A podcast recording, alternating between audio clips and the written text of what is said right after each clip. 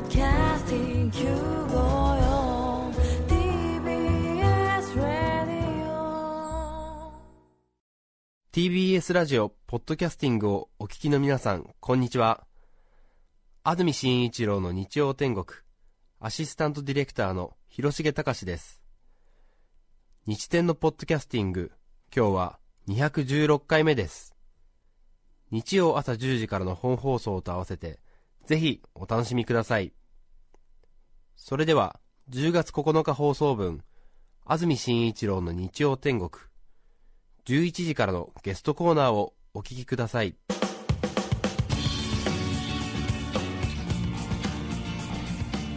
それではお待たせしました今日のゲスト三浦淳さんですおはようございよろますしくお願いします。おはようございます。よろしくお願いしますよろしくお願いします。なんで笑ってんのか分かんない。別に飲んでないですよ。大丈夫ですから。はい。三浦さんははい朝はとても苦手な方いやいや、もう今7時ぐらいに起きて。ええもう9時半には熟睡ですから。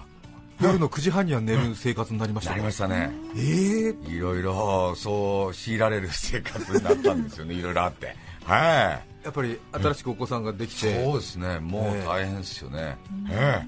まあバカスカこんなに出出てくるとは思いませんでしたので、はい、意外とそっち才能があるって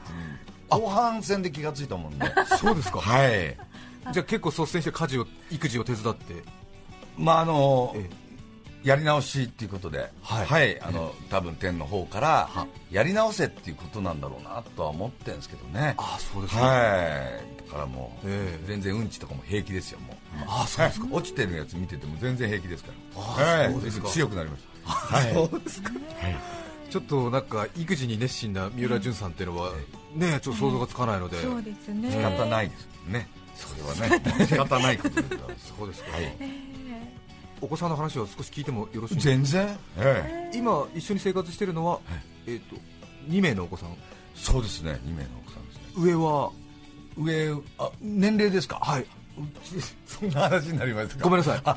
うちはねえ5つ、はいだから来年小学校ですよもうああそうですはい早いもんで、はい、下は2歳そうですはいええじゃあ本当に可愛い時ではありますが、はいですねい。ろいろ手間大変ですよねそうですよね。はいもう、はい規則正しく暮らさないといけませんね。そうですね、はい、肌艶も良くなってます、そっちの方も、そうかもはい、しれないツルツルに赤ちゃんみたいになってきましたね、そうですか。はい、なんかあの私も聞きかじった三浦さんの噂なんですけどこんなも、ふわ風評ですか、風評風評なんですけど、あのあのお子様を連れてあの仏像を見に行ったりとかあ、してましたね、なんかしてますし、えもうしょうがないですもんね、それは。そうですよね。僕アウトドア般若心経って昔やってたんですよ外の看板の文字で、い般若心経の全ての文字を拾って写真撮るっていうまあ写経写真経ならぬ写経なんですよ、ね、写真経だからアウトドア般般若若心心経経。それもえ6年ぐらいやったんですけど、6年ぐらいで全ての文字揃えましたすごいですね後に本人はしたんですけど、はいそれももう馬車引いて小連れ狼みたいに写真撮って雨降ってきた時が困りましたね、そういうな写真撮ってますから、当然あの、あのー、ケーラされてる方から、いどうしたんですかって言われるんですよね、はいやっぱりね。何もどうもしてないのに、はいどうしましたかって遠くから言われて、い、やどうもしてないしね、えああそうでええすごいですね。子連れアウトドア般え若心経。やりましたね、ええ今2週目になってますうかでら、すかはい、写経って何回もするもんでしょだから、はい、台湾とか行って今そうかそうかってなんか子供を見るみたいな言い方で言いましたね僕のことなんかすごい嬉しかったですけどそうかそうかって言ってもらってあそうりですがとうね。写経の写を写すわけですから。そうですそうですそうですよねだ。から写経はお寺でやるじゃないですか、はだからまあ座ってやるから、はい字にもなりやすいじゃないですか、あれ えでもアウトドアは外出て、えどんな文字があるか分かりませんかはら、いむやみやたらに歩くんですよ、はいだから当然ダイエット効果が出て、はい4キロぐらい痩せましたねああそうですか TBS の辺なんてもうよく来ましたこれ辺えええであの般若心経のえ色即税空空そうで即税す式そうとですかあれを全部唱えながら歩いてないとどの文字が飛び込んでくるかわからないので、えもう確実に怪しい状態で歩いてましたから、ええそれでこれとかはい空とかいう漢字がそうですそうです看板にあると空はねやっぱあの、駐車場の空ありっていうのがあれあそこから入ったんですよねもともと空車ありの空からこんだけ仏教が廃れてるっていう日本で、空ありっていうのがいっぱいもう本当の仏教の真髄が、はい駐車場に書いてあるんですよ、はい空っていうのはないってことじゃないですか、はいあるって書いてあるんですよ、ないことがあるって書いてあるんですよ、深いことが駐車場にえ抱えられてるってことが分かって、ものすごくは高いくって、はああそうですよね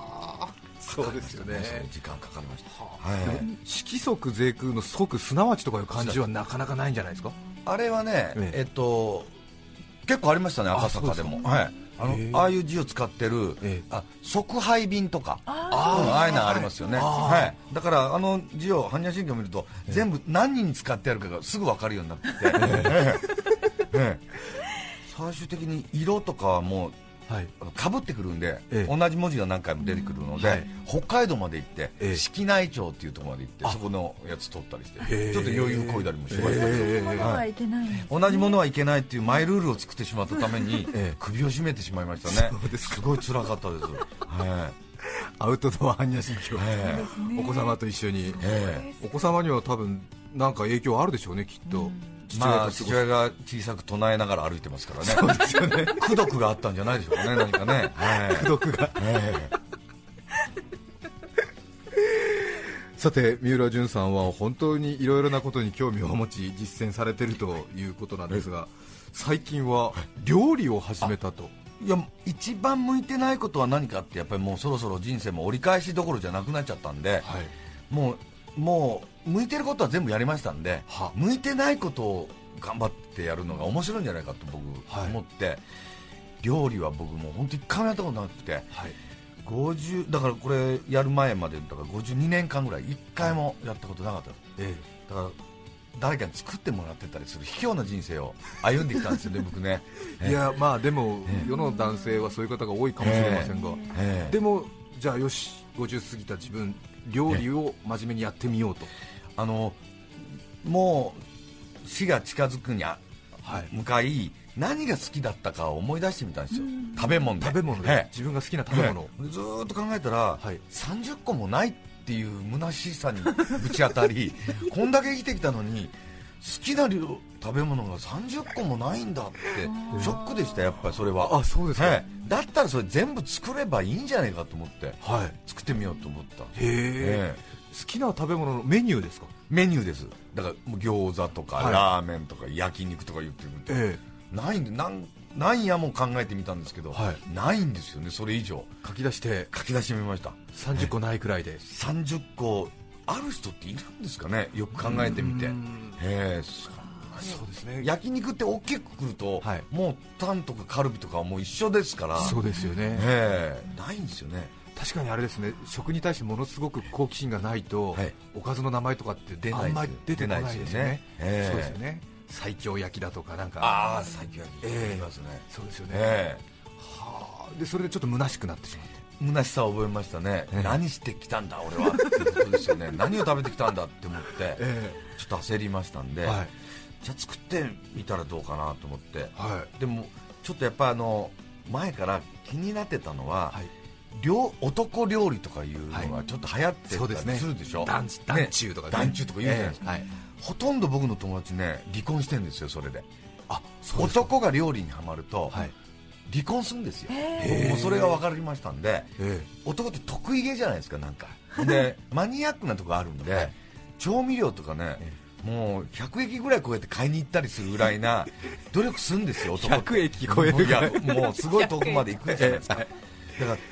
同じ人って毎日作ることだから、そうですそよねんな凝ってられないじゃないですか、はいそこを得意げに、ええそこは違うねとか、はいなんかブツブツ言い出すんですよ、ええやっぱりその男 が。はいほんでそこで大体揉め事になって別れ話になるっていうのが多いから、ええそこそこまずい料理をえどう作っていくかっていうのが今後の男女のうまくいく道だと僕思ってたんですよ、はいでも料理番組はええうまいものを作ろうと教えるじゃないですかそうですねはいあれは男女を別れさそうと思ってるんですよ男女は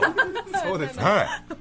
い、しょうがないねって私、ええじゃあ今度頑張って作るよとか言うぐらいな、そこそこの料理の可愛げのある料理を男は作るべきだと思う目指していかなきゃいけない思うんですよね、やっぱり。ええそんなたまの日曜日だけ腕振るって、ええ得意げになってるやつは、はいよくないですよ、それ、ちょっと怒ったんですけどね、ええ怒ったんですか はいうん、ちょっと僕の中で、僕の中だけですけど、そそれはよくないと思って、えやっぱちょっとうっすらひげ生えたようなおしゃれなやつが作ってるでしょ、ええまあよくないと思って、はい、奥様を超えちゃダメだ奥様はとか彼女を絶対超えてはいけないですねなるほどで男料理は男同士で食えっていうところですよね、あええ、異性と食べたらダメですあれはそうですか、ええじゃあ三浦さんがその料理をじゃあちょっとやってみようで実践するにあたっては、ええあまり上手にはなっちゃいけないまずイカの腹渡が飛び散るぐらいな、はいあのぐらいな可愛さは持っていないからダメだと思うんですよね慣れない感じをそうですキープしね炭なががらやっぱりエプロンについて取れないぐらいがいいんじゃないかなと思いました、ええでもおちゃんと本にまでなさったんですよね、はい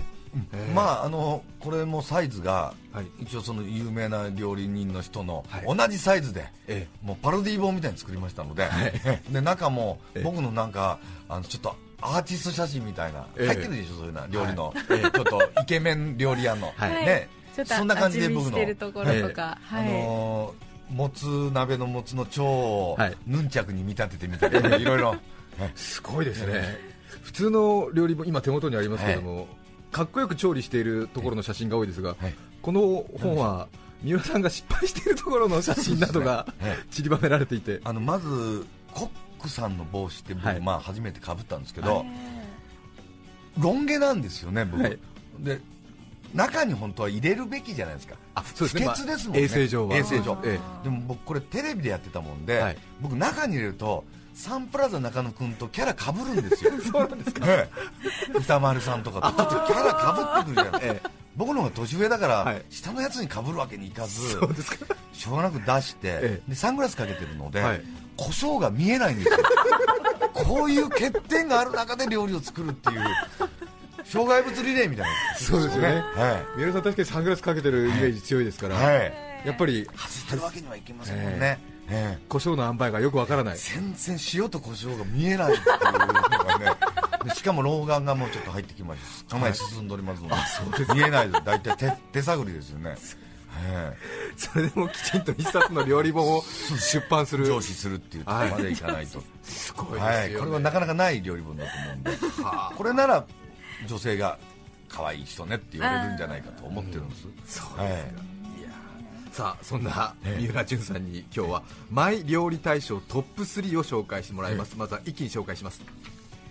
三浦淳さんのマイ料理大賞第3位は京都のたぬきうどん第2位はオムライスそして第1位はイカの生姜焼きこの3品ですたくさん作ったんですよ、はいその本の中でたくさん、ええサムゲタンまで作りましたからねごいですねサムゲタンですよもうあの、ええ若鶏のあのこう中にそうなんかいろいろ入れるやつでしょ、ええあれまで作ったのに、はいこんだけしかすりが出ないってこ とは、ねこういうことなんですよねあまり身につかなかった僕その番組でしかやったことないのであそれもそう30分前にやる人のやつを見て、ええまんまやるだけなので、はいええでも身について家でもやってみたのはこの3つですねそうですかはい第3位は京都のたぬきうどんこれはねあの、京都しかないたぬきうどんなんですよえそんですか、あのきつねうどんにあんがかかってるのが京都のたぬきうどんなんですよあそうなんですかはい大阪は天かすじゃないですかそうですね東京も天かすですよねえっ、とたぬきは天かす天かすですよね、はい京都だけあのあんかけなんですよその上にすった生姜がかかってるんですへーよこれはまた美味なんですよ美味しいんですけどん食べたことない人にはほら伝わんないもんでそうですね僕歴代付き合った女の人に僕京都のたどり食いの作ってもらったことあるんですけど、はい全部まずかっただって食べたことないから そうですよねでもまずいって言えないじゃないですか、はい作ってもらったもんでだからこれはいつか僕が作ってやらなきゃと思ったんですけどまずかった僕が作ったのも全然美味しくなかったですよねやっぱり京都に行って食べるべきだっていうことがよく分かりましたねああそうですねえ京都のたぬきうどんはあんかけのあんがはい乗ってるんですか、あんが乗ってます普通に昆布だしのちょっと薄い色の昆布だしのやつに、えええっと、きつねうどんをまず作って、はいそこに、まあ、九条ネギとか入れて、はいであんをかけて、はい上に生姜がすってやるという、えええーあんはどういう風に作るんですかあんはねどういうふうに作りましたかねもうちょっと忘れてしまいますこの本見ないと分からないですけどね、なんかあのとろみ出すの結構難しくて、ええ白くなると負けなんですよダメなんですかやっぱりこう透明っていうか、はいあのいいちょっと昆布だしみたいな色にならないと、はちょっとね焦ると白くなるんですよ、え白いのは負 けです、そうですか、グリコの溶かし具合がそうですで難しい強風だからやっぱり薄口だと思いすぎて、はいこれは薄すぎて、もうあの病院食かって言われました出した人に、ええ体には優しいんですけどね、え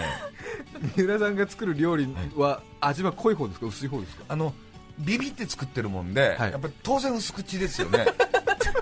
濃い口はほら強気の人がやるじゃないですかやっぱり薄口だと後で足せますからと思ってるんですけど、火もやっぱり気が弱いもんで、はい中火なんですよ強火にできないですよね怖いですもんねだから迷ったら中火がいいって人生もそうじゃないですか大体中火にしとけば大体うまいこといくんじゃないかなって人生を得ましたね料理で、はい迷ったら中火中火なまあ人生迷ったら中火でいけっていうところですよねカチッと切り替えればいいんですもん、え確かにちょっとそうだとあれですねえこうバリバリっとした男らしい仕上がりにはならないですねえいやもうならないですよね、えええ内部すぎ て、ええ流動食みたいなやつになるんですよねやっぱ気持ち、うん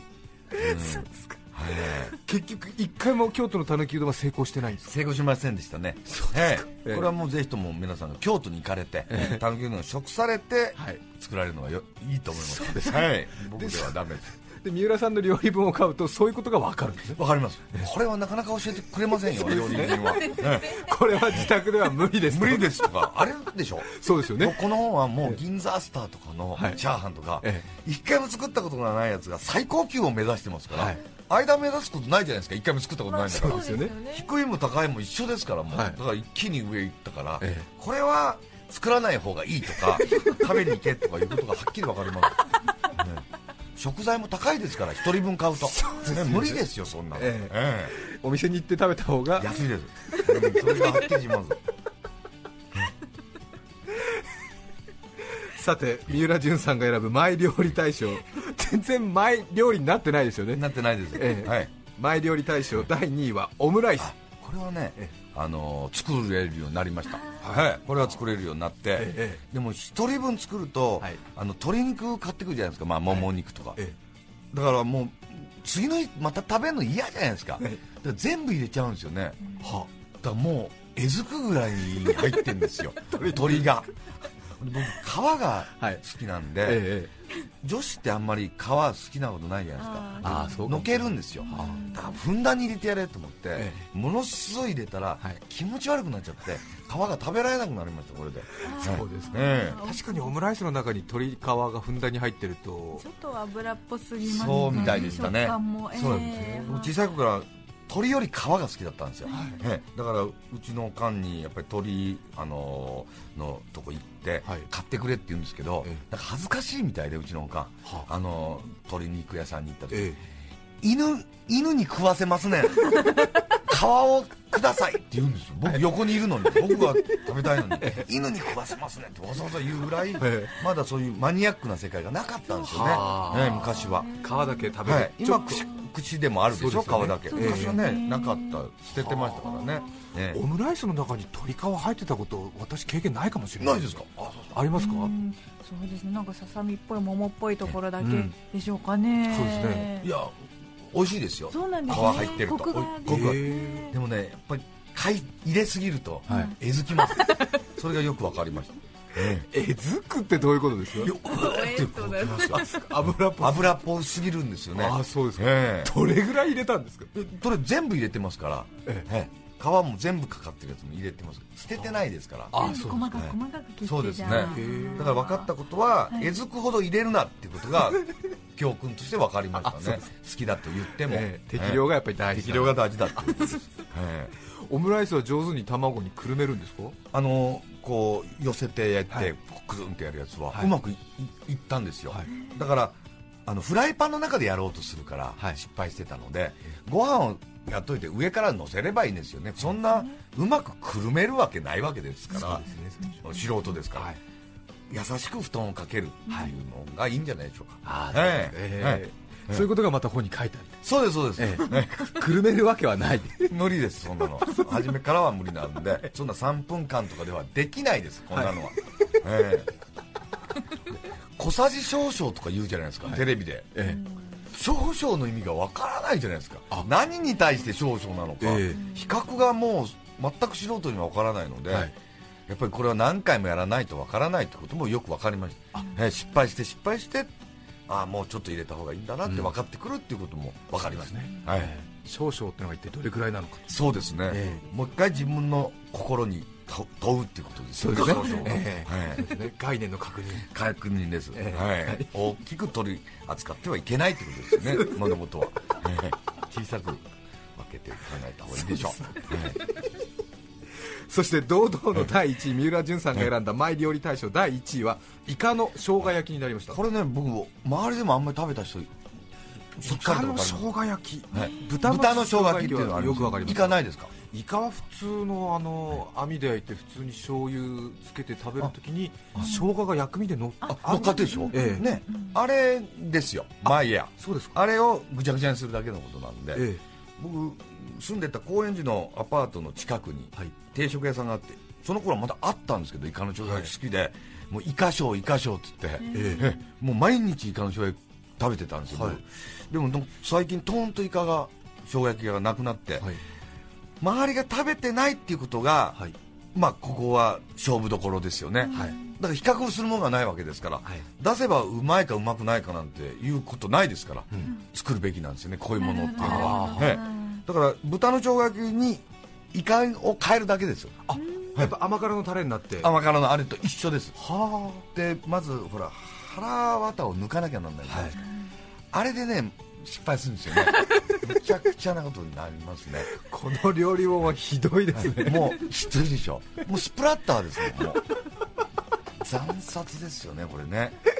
これはでもここをね、この腹渡がぐちゃぐちゃになって炭が飛び散ってるところをはい見せることによって、はいこうなるぞっていうやっぱり戒めですよねそうですよね料理本にはないじゃないですかそうこういうな写んです真よが綺麗で、ええ全部ね、はいなる時あるんですよ、はいでも自分だけじゃないぞ、地獄はあるぞっていうことですからねすごい励みになりますねそうですよねはいええええで結局でも上手にできるんですか今はね、はいもうあの背中の骨みたいなとこあるじゃないですか、あそこをこう包丁でちょっと切って、はいずーっと抜けて、、はいい感じで抜けるようになったんですおよーすごいすごいうまく抜けるようになってでその腹綿とキャベツとはい一緒にこう、はあまたぐちゃぐちゃにしてキャベツが入るんですねキャベツを入れて腹綿料理をあ腹渡料理を別に作るわ作けっですてみたらそれがまた生臭くてまずい んですよかここは難しいですよねね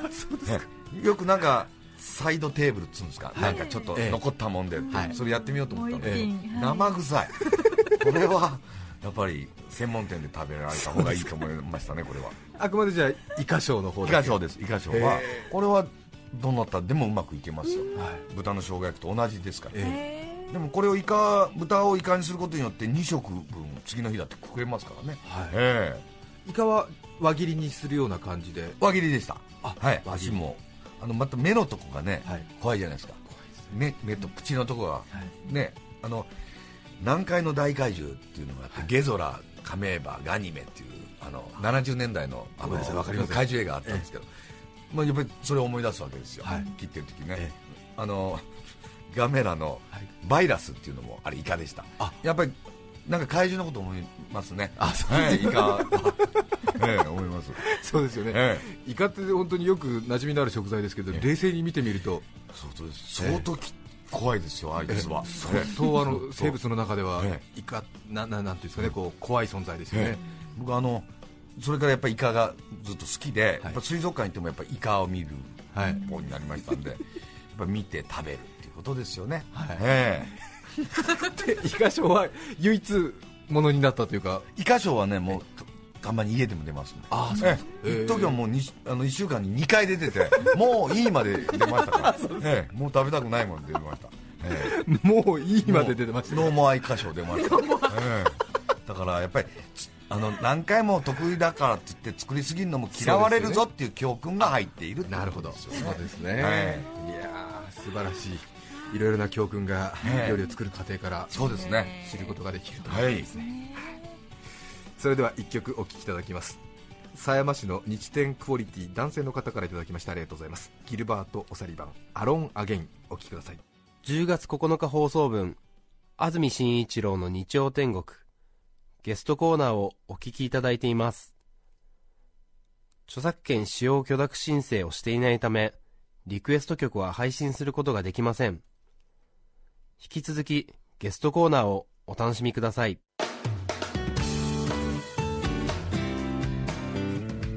狭山市の西天クオリティさんからのリクエストギルバート・オサリバンアロン・アゲインお聴きいただきました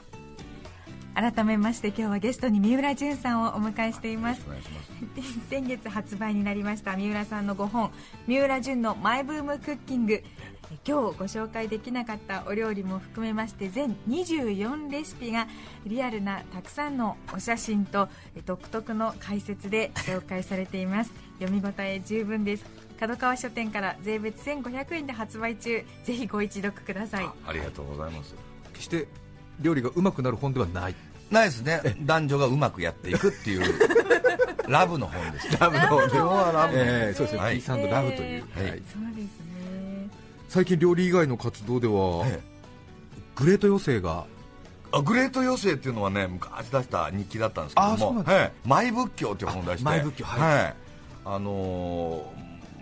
ーまあなんか仏像から入ってはい仏教に至るみたいな話だったんですけど、はいそういうのは出しましたね三浦さん本当仏教詳しいですもんね、好きで、えはいあのまあ、ブッダファンですよね、ある意 味ね、ブッダファン、門外漢から見た仏教みたいなことだったんですけどね、はいすごいですよねでも本当に本が三浦さんテイストで仏教の解説解説と言いましょうか、えそのブッダの見方みたいなことが書いてありましてね、本当に読み応えがありますよね、えーなんか敷居をこう低くしてくださってえいやいや飛びいや込、みやすい感じがいたしままあ、あの別にファンっていうのはどうあれななれるわけですからね、あの啓発しなくても ね、ええだからそういうとこから、やっぱり鉄道ファンの方がはい電車よく知ってる場合あるじゃないですか、JR の人より。はいそこですよね、狙い目は。ええなるほどマニアの方が本気ですから、あそこではえええあのついでるわけじゃないですから、家、ええそこを言いたいんですけどね、職業ではなくて、ええ趣味の方から門外漢から入ってそうですね詳しいやつというホビー教ってやつですよね。ええね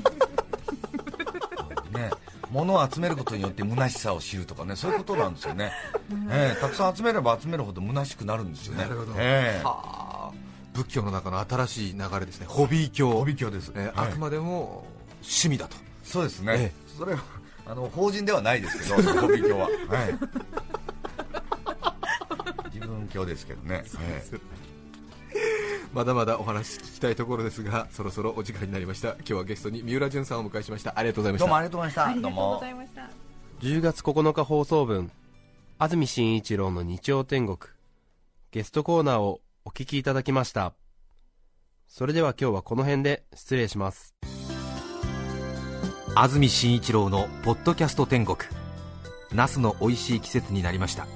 天ぷら煮浸し浅漬け田楽皆さんはどんなナス料理が好きですか私は焼きナスと夜勤明けのナースが好きです治療が必要ですね 954TBS ラジオです